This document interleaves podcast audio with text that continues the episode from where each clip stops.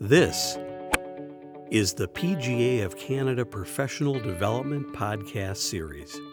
Industry leaders, PGA professionals discussing technology, fitness, planning your business, building your career. These talks, these ideas, developed for you to live a better life and earn a better living.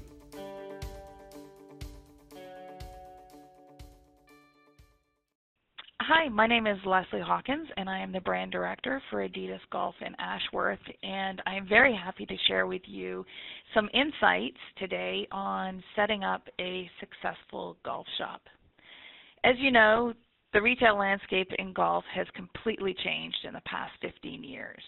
Large retailers command over 50% of each shopper's dollar, and consumer perception is that they offer better pricing, have a broader product offering, can offer one-stop shopping and offer a wider variety of brands. However, independent retailers connect with customers more frequently. Consumers may choose retail chains and online stores for pricing information, product research, but they shop independent retailers for convenience. Consumer research shows that consumers believe independent retails outperform large retail chains because of the intrinsic value that they offer, like personal recognition, make customers feeling valued, help helpful, passionate store associates, associates that really make the customer feel like they're engaged in the process. So, how can golf pro shops differentiate themselves in this constantly changing landscape? The benefit as a golf professional is you're already situated at the best spot, the place where they come to play golf. And as they say in retail, it's location, location, location. So now we need to think like a retailer to try and secure more of those shoppers' dollars. Starting with store planning and design, those are the two things at the top of the list of things retailers need to do well in order to have a successful store. Merchandise will truly sell itself when a store design is good, but when it's not, even the best product can sit on your shelves gathering dust, which is not what we want.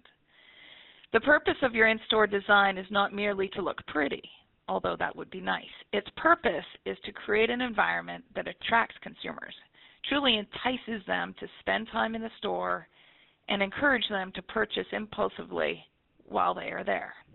It is a tall order, but it's easier than you may think. That's because much of store planning is a time honored science. The topics we're going to cover in this talk today is floor layout, walk the walk, which really means looking at both the exterior and the interior of your shop. And then once you're in the store, how is that product merchandised? So, starting with floor layout options. There is a wide variety of floor layout options, but the main four are grid, loop, free flowing, and spine. And truly, each of them has its own benefits and challenges. And there are plenty more layout options, but these are at least the four most popular that you will see. Starting with the grid, this is typically what is used in supermarkets, drugstores. It has displays placed in long rows at right angles. It makes it really easy to locate merchandise. So the milk is always in the back. You always have to walk the entire shop to try and get to the milk section. It's very cost efficient. However, it really offers limited browsing and limited creativity in decor. You don't go to a supermarket or a drugstore and expect it to look really pretty and engaging. The next one is the loop. That's really more of a racetrack layout where the displays are laid out in a loop so that the customer has to move around the store and then return to the front. So it can be a circle, a square, a rectangle. The benefits are that it truly exposes customers to more product and encourages browsing. Free flowing is what you would find in most boutiques. It's like a boutique layout and it's best for smaller locations like a pro shop that's under 5,000 square feet or locations that are selling a lot of the same products. So you would find this layout in a women's only apparel store, for example.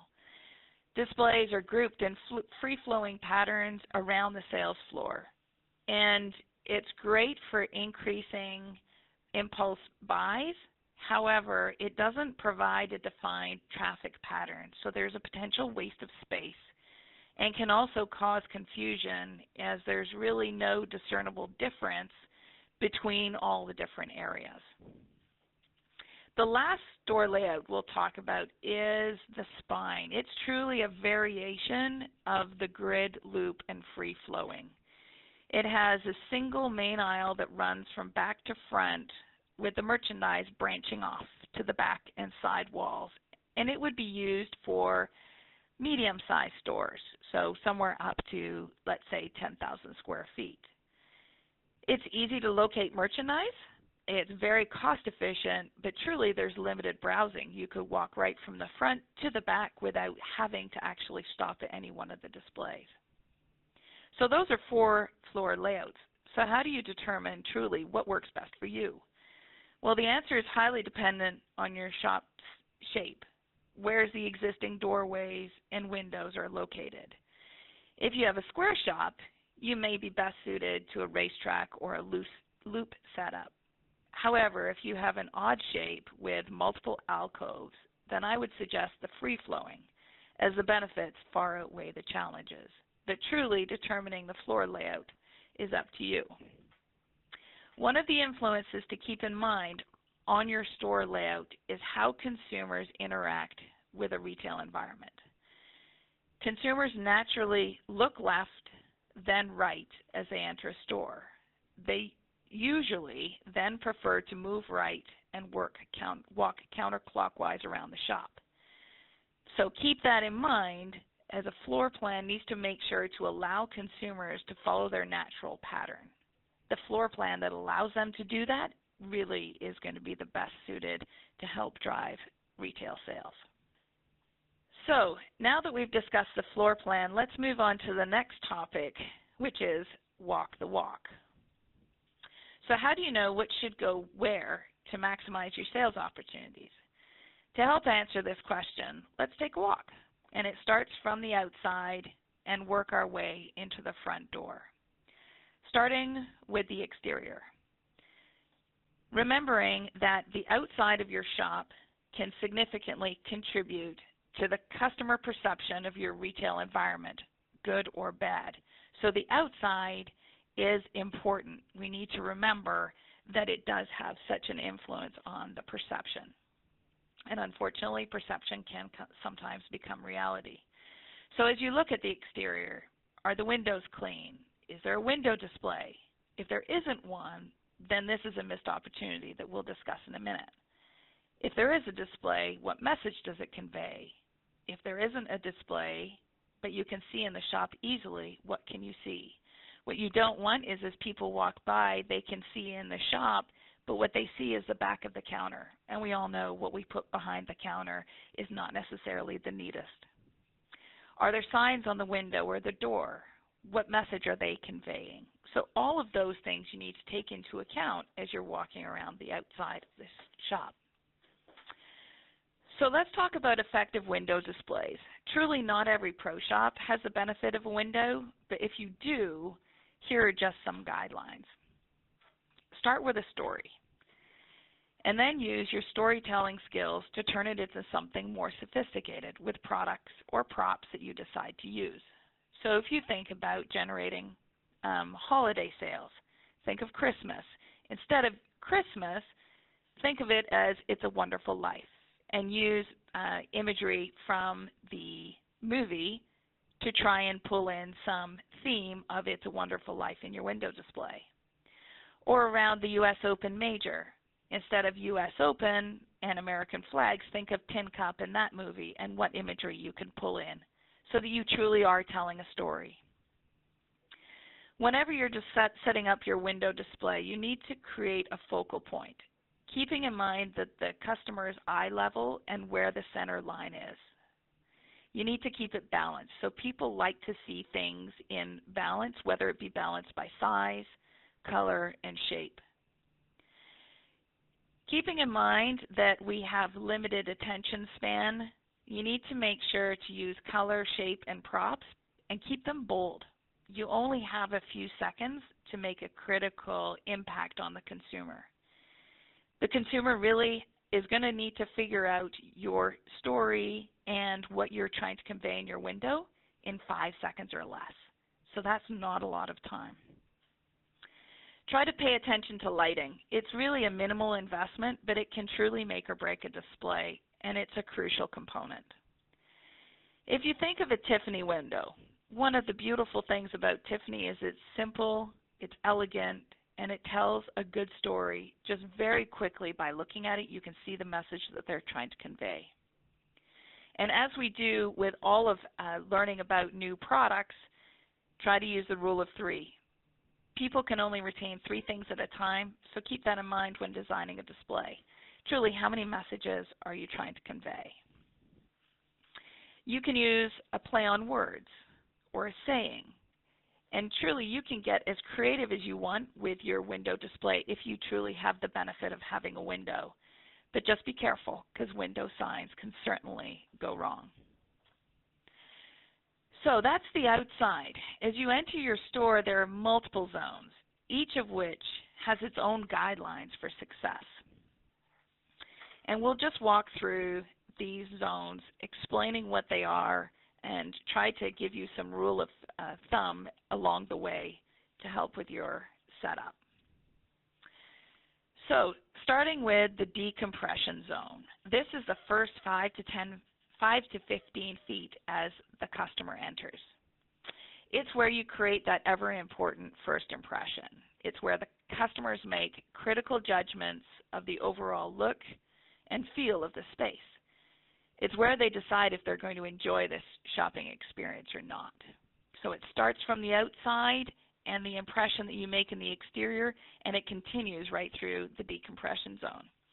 It's also the space where consumers will move quickly right? Nobody moves from the parking lot into the front door and comes to a full stop. So you need to provide a transition area, an area that gives them a reason to slow down. If you're at a private golf course and you have regular members, those members quickly create a routine typically. They know exactly where they're going to go when they get to the golf course. They park in typically the same spot. They enter the shop from the same door and how they walk and interact in the shop becomes routine as well. So you need to try and change up that routine. So give them some space at the entrance and force them then to go to one side or the other. And the way you could do that is by using nesting tables or a couple of mannequins.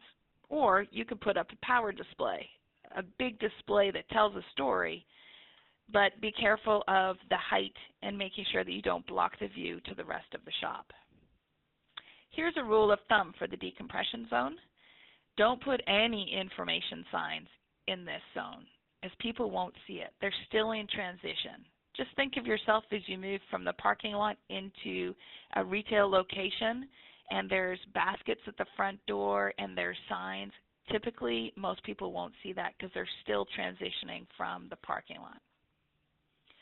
The power wall. So as people enter your store and into the decompression zone, you're going to force your customers to slow down, and they tend to move to the right, like we talked about before with the consumer behavior discussion. Consumers naturally look left, then right as they enter a store. They usually then prefer to move right and walk counterclockwise around the shop. So the power wall is the first wall on the right side. This is where you should focus on new seasonal products high profit products or products that are in high demand. You need to change it frequently as it will be seen much more than other areas within your shop, particularly the front left. As consumers move to the right, you should set up your shop to build them a path to where you want them to go. You want to make sure that they walk through your entire shop as this provides maximum exposure to your all your multiple displays and all of your product offerings. Once they have followed the path, give them something to look at at the end, a compelling display, something that truly rewards them for their efforts, whether that be a great mannequin display, a unique product assortment, something that truly catches their eye. Speed bumps is a term that's used in retail merchandising, and these are displays along the path that catch the eye. They kind of break the sea of sameness, as I like to call it. But more importantly, speed bumps give the shopper a reason to slow down because you really don't want them to rush through your shop. So if you use apparel floor units, for example, insert a nesting table or a mannequin along the path. The key is to change them frequently, particularly if you have a very regular customer service base or customer base. Fixturing, we need to remember that while fixturing does house product, the fixturing in, it, in and of itself should not be the feature. You should use special fixtures to highlight something new. Here's a rule of thumb. Displays need to be at least three and a half feet apart to allow for more than one person to look at a display at one time and give them space around the product. It also makes sure that if somebody takes an item off a rack, that they can take it off an apparel rack, look at it, feel the fabric, check out the collar, all of those details without feeling that they're actually being impacted by displays around them or people having to move around them. While fixtures and signage are great to showcase product, there's one thing that is better than anything, and that is the rule of thumb of show, don't tell. And that really means to use product on mannequins because nothing completes the picture than seeing apparel, particularly on figure. So you can put product on mannequins because it will tell the story for you. And your staff are the best mannequins you have because they truly, nothing completes the picture more than seeing it on figure. Lighting is one of the things we talked about in the window display but lighting doesn't just have to provide light. It should be used to highlight merchandise, sculpt out space, and really capture a mood. If you think of walking into a restaurant and a restaurant that has very dark lighting instantly creates a mood that you know you're going to be there, you're going to be having a positive dining experience. It's not going to be really loud and brash. Well, think of the opposite when you walk into a restaurant that has very, very bright lighting. You know that it's typically going to be louder, it's going to be quicker turning of tables. Well, it's the same thing when you're in a retail environment, that truly light can really help you capture a mood. It can enhance the overall store image. Here's a metric from retail stores, larger retail stores. Typically, 100,000 square foot retail store has a thousand light fixtures. That's not just a thousand single lights, but that's fixtures housing multiple lights. And they're using them to create a mood in different areas and call out different areas within their shop.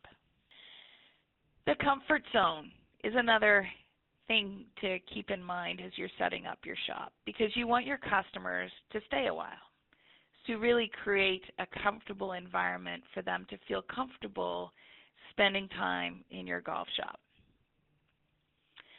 There's a rule of thumb, and that is to avoid the what we call the butt brush factor.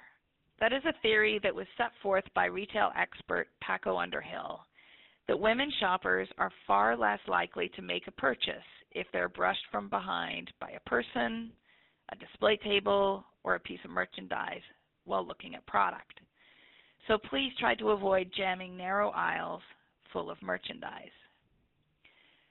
Really, it comes down to allowing enough space around displays for people to actually shop them, to actually engage with the display. Because the more time they spend in your shop, the more likely they're going to be buying product. In footwear, creating that comfort zone can be just as simple as putting comfortable seating. in the try on area or also near the change area so that people can wait for their partners, their playing partners, whoever is shopping. But you need to keep in mind one rule of thumb, and that is that the seats are facing the merchandise. Because nothing will engage the consumer interaction with merchandise better than sitting there in a comfortable area actually staring at product. So once the customer has toured the shop, selected their merchandise, it's time to finalize the sale at the checkout area.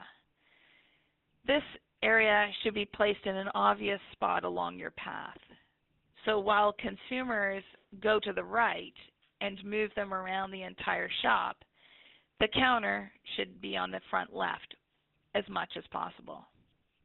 By having it on the front left, it also provides more exposure to that part of your shop that typically isn't is going to be the last area that's visited. To keep in mind one thing is that where you put your counter is also dependent on the number of staff you have so that your counter isn't in an area that is completely disengaged from the front door, from the area where you get to welcome your consumers walking in the door every day. The counter itself should be large enough for people to put their things on it. And it's not just the items that they're actually looking to purchase, but as we all know, as we get into a golf pro shop, we always have other things in our hands. We have our glove, we might have our ball, there's a purse, there's a sweater, there's other items that you're actually taking to the first tee with you, um, moving from uh, through the golf shop. There is a great benefit of the checkout area, and that is the wall behind the counter. And that's where you can create some really unique displays, some great talking points to generate conversation with your consumer. The more they feel comfortable with you, the more likely they are to purchase from you. So a lot of the guidelines that we set out earlier in creating a unique window display can also be used for that area behind your counter. The checkout really is prime real estate for impulse purchases. Statistics show that 66% of all decisions to buy something are made while people are in the store, and that almost 53% of those decisions are classified as impulse purchases, which really means people aren't typically walking into your shop necessarily deciding to make a purchase, and then once they're in there, most of the time they're buying something on impulse. So while the counter seems like a really easy place to put small displays, the problem with that is it can become really quickly very cluttered. So one of the ways to drive impulse purchases is to use the area around the counter, like some of the ideas we had earlier with speed bumps, right? Breaking up the displays. Try using dump bins, or when you can, ask your food and beverage manager to maybe supply some free samples from the kitchen, get people talking. Some other ideas around the checkout area, you could use a sock bin. It's really easy to move around the shop. You can put it in the footwear section, you could put it next to apparel, but you can also put it at the counter. Or if you know it's going to be a rainy day, fill that bin with rain hats and gloves. Or put Sharpie pens in it with a sign about mark your ball. There's lots of great ways that you can create impulse purchases on things that are totally obvious for golf, like tees and ball markers, but one of the creative things you can do is think of ancillary items, other items that people can use when they're in a golf environment, whether it's sunscreen or water bottles, whatever idea you have. But the more creative you can be in those displays and make them movable around the checkout area, the higher probability that you will generate those impulse purchases. So now that we've walked around the exterior, we've walked in the front door and around the shop, now let's change our focus here and think about how that product that's in your shop is actually merchandised. So before we get into those details, let's start learning a little bit about how consumers interact with the retail environment. Here's some research for you. 90% of Canadians are right-handed overall. So they typically interact with displays or with product with their right hand. People don't buy something if they have to cross their body to reach it. Keep that in mind. There's something in retail we call the knee to eye level. This is the consumer's true range of vision, but more importantly, it's the area in which they buy product. So really this graph just shows you, in essence, nothing should be on the floor or below knee level. Let's take that one step further though. Many studies have shown that over 80% of the household purchases are made by women. So you need to take into consideration how both genders shop when setting up your pro shop. And here's an easy one. Women don't bend. If you put a display on the ground, it will never see any action from female consumers typically, no matter how attractive it may be. Women will avoid tight display areas. If they have to squeeze between two displays and a product brushes their behind, they will leave the shopping environment. Remember, we talked about it earlier with the butt brush factor. Women also buy in outfits far more than their male counterpart. So where you can, make sure that you showcase your women's product showing how multiple items can work in multiple outfits. And then the eye. How does the eye see inventory? How does it see a display?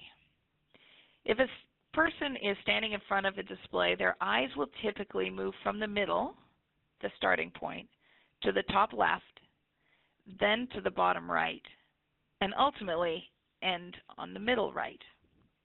So what does this truly mean? It really depends on what you're trying to accomplish with your display. If it's driving up average selling price, then your premium product should be on the end spot, that upper, upper middle. If it's moving some feature product, then it should go there. Let's take the scenario of driving up average selling price and merchandising product on a wall. The first task of the display is to drive consumers to your wall. So high demand or highly attractive products should be placed in the middle, or as you can see on the graph, what we call the start point.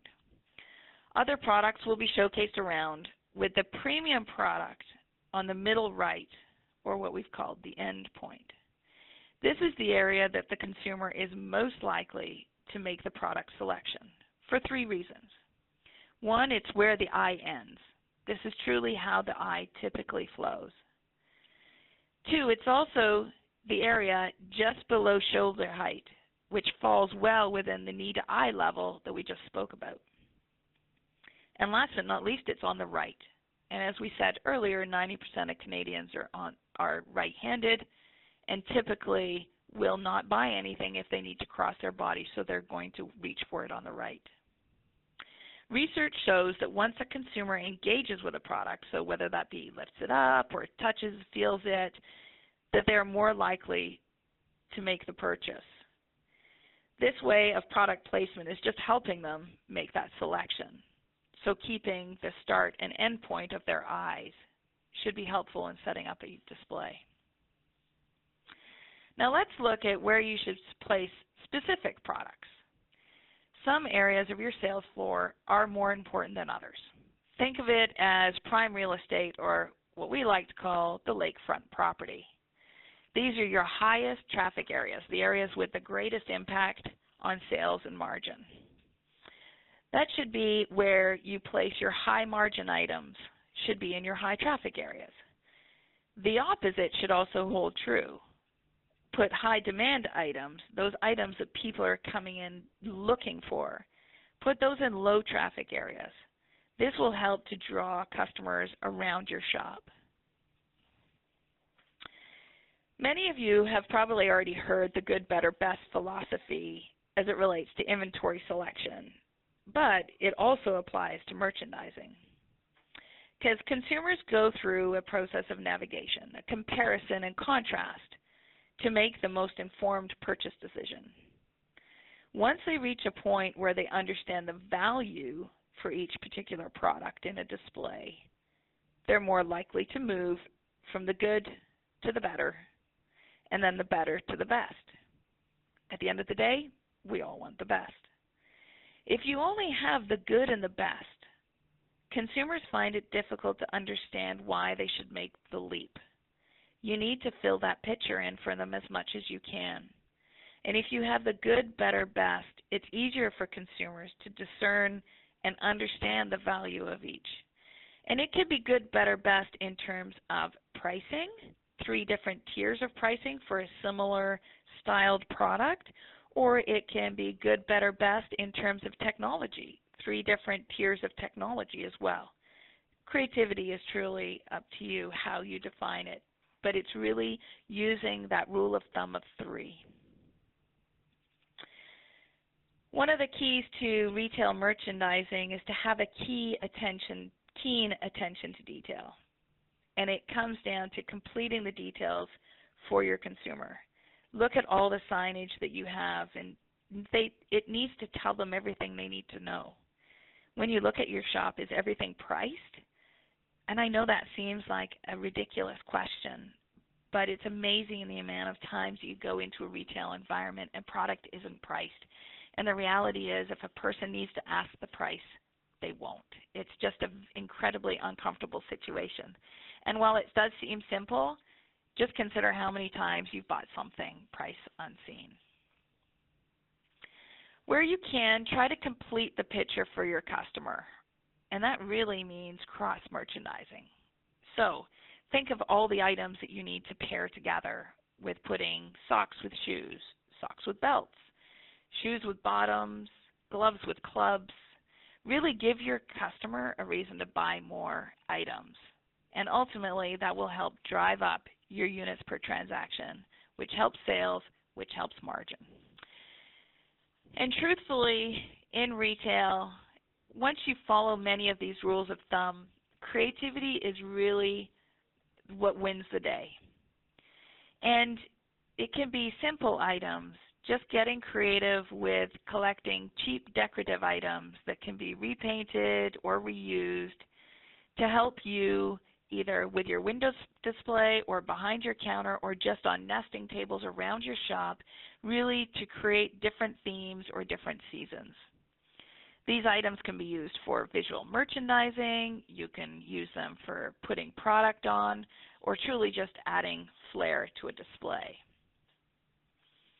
They can be used for merchandising traditional product, but in a completely different way. One example is using a wall coat rack to display pants or hats or skirts. It creates a really compelling display, will catch the eye of your consumer, create a conversation hopefully about your creativity, and then the consumers are more engaged.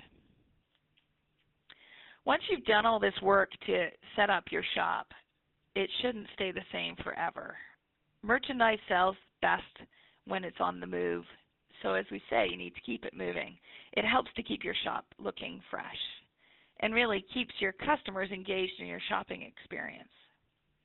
And for those who have a finite customer base, so for those private golf courses, consumers can very quickly get into a routine, as we've talked about before, when they walk into the shop. They take the same path to the counter. They take the same path to the uh, food and beverage area. They take the same path in from the parking lot. Creatures of habit. The more you move your product in your shop, the more likely that they will notice it, even if it's been in the shop for months. How many times can you think of a consumer coming in your shop and they say they see a new display and the first thing they say is wow i haven't seen that did that just come in and you don't have the heart to say to them actually no we've had it in shop for six weeks but it was in a place that they didn't notice it so the more you can move it the more likely it is that they will see more of your merchandise one of the things at the end that you should try to do is as the season progresses is really do a litmus test of how you're doing. It's sort of your checkpoint. And yes, we're all going to be looking at sales and margin numbers because that is paramount. But ultimately, how you can improve some of that data is watching your customers. Now that you've set up your shop and you've used all these guidelines, where do your consumers go? Where do they stop? What do they avoid? What are they drawn to? Watch their eyes and really try to use this feedback to keep your shop moving as much as possible. We've all heard this expression a million times. You will never get a second chance to make a first impression. Well, it takes people as little as three seconds to make a judgment on another. And it takes them less than 90 seconds to make a final judgment on your retail space. And even then, I think that's quite long, given that the first uh, interaction they have with your store starts from the outside, moves into the decompression zone, as we talked about earlier. Very, very quickly, people are making decisions and have an instant impression on your shop. When it comes to creating a high converting physical retail shop, one that is really moving lots of volume, you can learn a lot from the big name retail brands. Not only is every aspect of the consumer experience mapped out, but it's rig- rigorously researched, tested, and implemented. So while we all don't have the money to necessarily hire a consulting group to do this for you, you can certainly take a few ideas from their playbook. And I know when faced with the idea of visual merchandising, you may cringe, feeling that you're not creative or artistic, but there's so many resources available to us now than there have been in the past, from retail design blogs to Pinterest. One of the things that I did last week was go retail shopping at high-end premium outlet stores. And it's great to just walk around and take pictures. Take pictures of what appeals to you and what doesn't appeal to you. Go window shopping. If you're in need of some help and different insights, try soliciting the help of local college students who are taking merchandising or marketing or fashion design they may bring a completely different slant on the look of your golf shop. Ultimately, as I mentioned at the beginning, consumers want to buy from independent retailers because of the intrinsic value that they offer. That's the personal recognition. They make customers feel valued, and they have more helpful, passionate store associates. Absolutely, as a golf pro shop,